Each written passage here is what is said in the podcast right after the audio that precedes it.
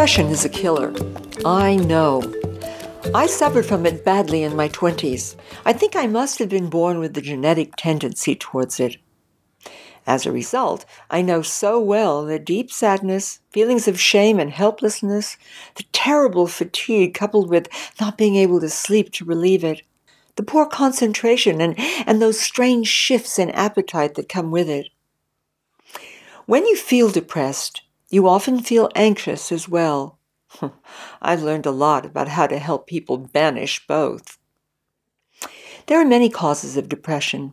Some come from the body and some from the psyche. I believe you cannot separate the two.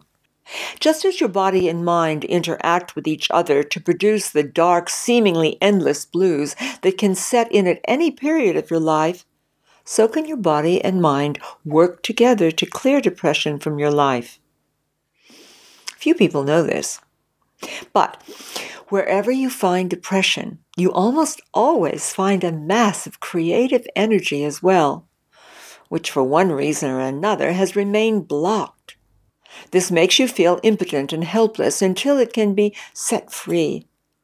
You may discover that you've been trying to live your life too conventionally, that is, by other people's rules, rather than trusting yourself, honoring your own unique truths, and living by them, come hell or high water.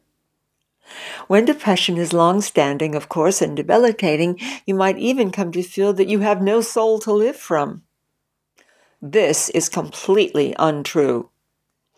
I love the American saying, quote, tell the truth and shame the devil, unquote. Once you learn to do this, depression begins to let go of its grip on you forever. Deep cleansing your body, of course, is the first step to releasing blocked creative energy and restoring biochemical imbalance to wash the blues away. Try following a long term way of eating based on real food, not the packaged junk that they try to sell you in supermarkets. Fresh, spray free vegetables, many of them raw, and top quality proteins from wild fish, organic meat, free range chicken, and eggs. Avoid all cow's milk products, including milk itself, yogurt, and cheeses. Butter's okay because it's a fat, and it's the milk protein that tends to cause problems for people who are prone to depression. Explore sheep's milk cheeses and yogurts, goat's milk products, or buffalo milk products. Those are my favorites. Most important, stop eating anything made with wheat or other grains and cereals, including pasta, breakfast cereals, breads, and biscuits. Make all processed convenience foods a thing of the past.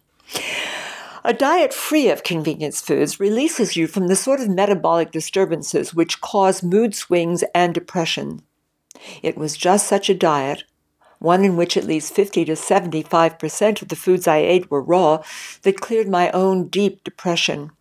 It frees your body and it opens up your mind.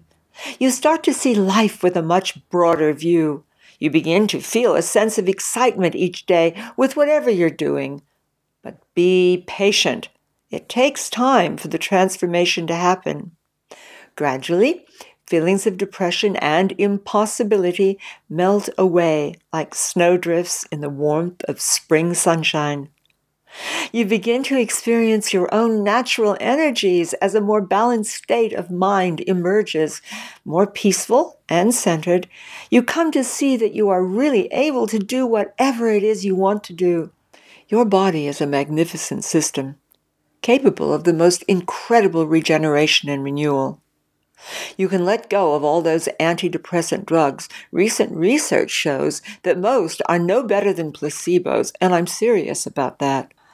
When you learn to live on simple, pure, natural, organic foods, this helps you transform your whole being physically, emotionally, and spiritually. In effect, to discover who you are at the deepest level of your being and come to live your life from there. I did it. So have thousands of others who never dreamed that this might be possible. So can you. A human being is most certainly fearfully and wonderfully made. It's time to discover this for yourself.